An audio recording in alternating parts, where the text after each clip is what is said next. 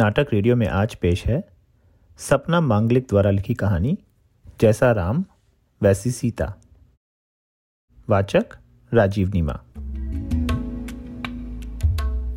आज फिर स्कूल जाते वक्त बिंदिया दिखाई पड़ गई। ना जाने क्यों यह बिंदिया जब तब मेरे सामने आ ही जाती है। शायद लॉ ऑफ़ रिवर्स इफ़ेक्ट मनुष्यों पर कुछ ज़्यादा ही लागू होता है। जिस आदमी से हम कन्नी काटना चाहते हैं या जिसे देखने मात्र से मन खराब हो जाता है, वही अक्सर आपके सामने आकर खड़ा हो जाता है। हालाँकि बिंदिया ने कभी मेरे साथ कुछ गलत नहीं किया है, बल्कि सामने पड़ते ही हमेशा, नमस्ते मास्टर जी कहकर मेरा अभिवादन ही करती है। फिर भी उसकी दिल फेंक, अदा, द्विअर्थी बातें और पुरुषों के साथ उन्मुक्त हास परिहास, नारित्व की गरिमा के अनुरूप कतई नहीं कहा जा सकता। मोहल्ले के लोग उसे चरित्रहीन ही समझते थे। और वही विचार मेरा भी था। हालाँकि मेरे अंदर का शिक्षक और दार्शनिक मानव को उसूलों और रिवाजों की कसौटी पर मापने के लिए मुझे धिक्कारता था। मगर दिमाग की प्रोग्रामिंग तो बचपन से डाले गए संस्कारों से हो गई थी।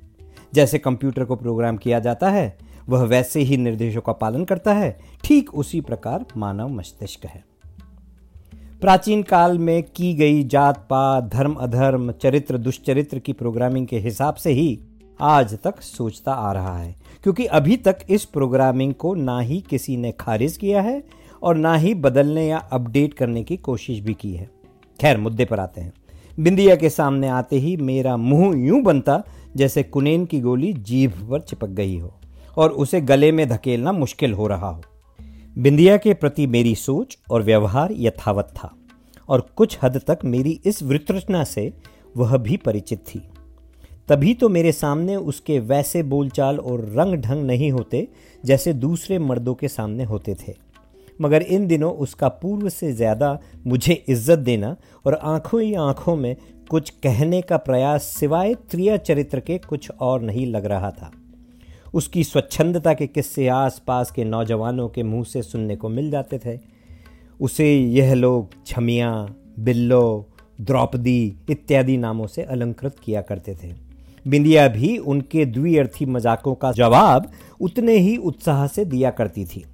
कुछ लोग बिंदिया पर तरस भी खाते, क्योंकि बचपन से ही बदनसीबी और उसका चोली दामन का साथ रहा है। उसका हवलदार बाप दूसरी औरत कर लाया और बिल्लो और उसकी गर्भवती माँ को बेसहारा छोड़कर दूसरी के साथ रहने लगा। सात साल की बिंदिया की पढ़ाई छूट गई और माँ और नवजात भाई की ज़िम्मेदारी उसने घर के मर्द की भांति संभाल ली। कभी घरों में बर्तन झाड़ू करके तो कभी शादियों, पार्टियों में प्लेट सर्व करके। बिंदिया ने खुद मेहनत मजदूरी की, मगर भाई को पढ़ा लिखा कर अच्छी ज़िंदगी जीने योग्य बनाया। समय पर भाई ने अपनी प्रेमिका से शादी भी कर ली। एक बार भी उसे अपनी बड़ी बहन के हाथ पीले करने का विचार नहीं आया, जो उसे पढ़ाने लिखाने की वजह से अधेड़ा अवस्था में पहुँच चुकी थी। नववधु को कुंवारी बड़ी ननद फूटी, आँख नहीं सुहाती। ऊपर से मोहल्ले में बिंदिया के बारे में उड़ती खबरें। समझदार भाई अलग घर लेकर रहने लगा। पोता पोती के मुँह में कुछ वर्ष बाद माँ भी पुत्र के घर चली गई। कुछ दिन बिंदिया को किसी ने घर से बाहर निकलते हुए नहीं देखा। वह वही घर में बंद पड़ी, अकेली सुलगती रही, सिसकती रही। मगर जब वह घर से निकली तो एक अलग ही नया सा रूप लेकर जिसे देखकर मोहल्ले वाले स्तब्ध रह गए। कुछ बड़ी बूढ़ी दबी जवान में कहती, आम जब पूरी तरह से पके नहीं, तब ही तोड़ लिया जाए तो ठीक, नहीं तो आप ही टूट कर गिर जाते हैं। मोहल्ले में मेरा ही एक पुराना छात्र किशन भी रहता था। नाम के अनुरूप छैल छबीला ना जाने कितनी गोपियों के साथ अनगिनत रास रचाए उसने। इन दिनों बिंदिया पर उसकी नज़रें इनायत थी। मैं उसे कई बार समझा बुझा चुका था कि सही रास्ते पर आ जाए, अपने पिता के ट्रांसपोर्ट के व्यवसाय में हाथ बटाएँ, वह गर्दन झुका सारी बातें सुनता, पर अपनी आदतों से बाज ना आता। उसके पिताजी मुझे बहुत सम्मान देते और अक्सर अपने बिगड़े बेटे को रास्ते पर लाने की गुजारिश करते। मेरे कहने पर किशन थोड़ा बहुत ट्रांसपोर्ट का काम देखने लगा था। एक दिन स्कूल से आने के बाद जलपान कर ही रहा था कि किशन आ गया। आते ही पैर छूकर जैसे हमेशा प्रणाम करता है, किया। मैंने पत्नी से किशन के लिए भी जलपान लाने को कहा और पूछा कि ट्रांसपोर्ट का काम कैसा चल रहा है? अब कोई गलत काम तो नहीं करता? इत्यादि। किशन ने छोटे बच्चे की तरह गर्दन हिलाकर मना किया। उसकी इस हरकत से मुझे हँसी आ गई।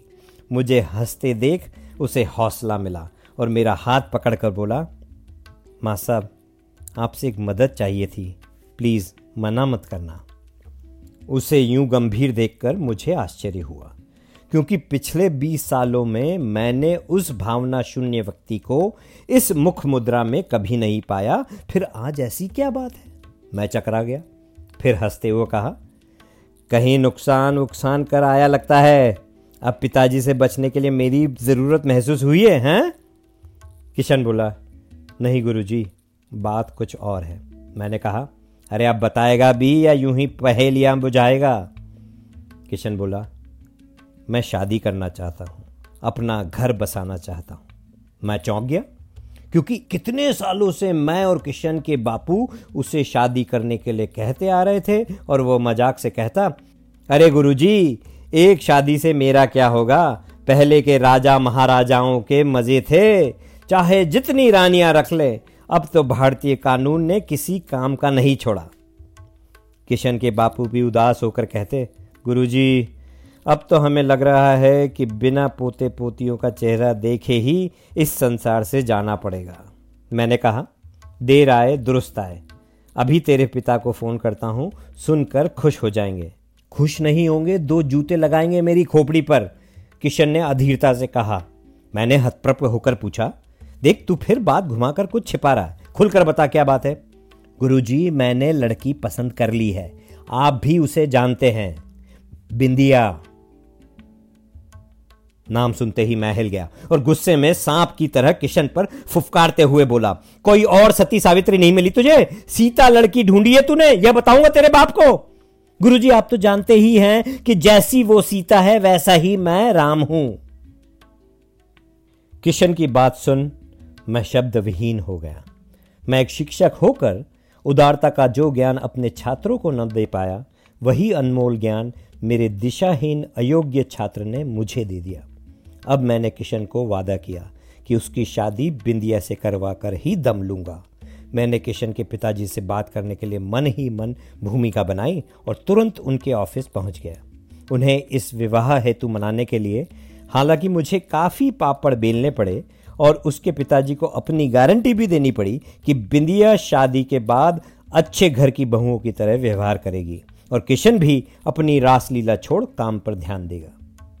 कहते हैं ना, अंत भला तो सब भला। आज बिंदिया और किशन तीन बच्चों के माता पिता हैं। अब बिंदिया में मुझे सिर्फ़ एक अच्छी पत्नी और माँ दिखाई देती है। हम गलत को गलत साबित करने के लिए तो हमेशा तैयार रहते हैं, मगर गलत को सुधारने का प्रयास कभी नहीं करते। जाने कब हम अपने दिमाग की प्रोग्रामिंग अपडेट करेंगे, लेकिन जब भी ऐसा किया, सच, हमारे समाज में, हमारे देश में कहीं कोई समस्या नहीं रहेगी।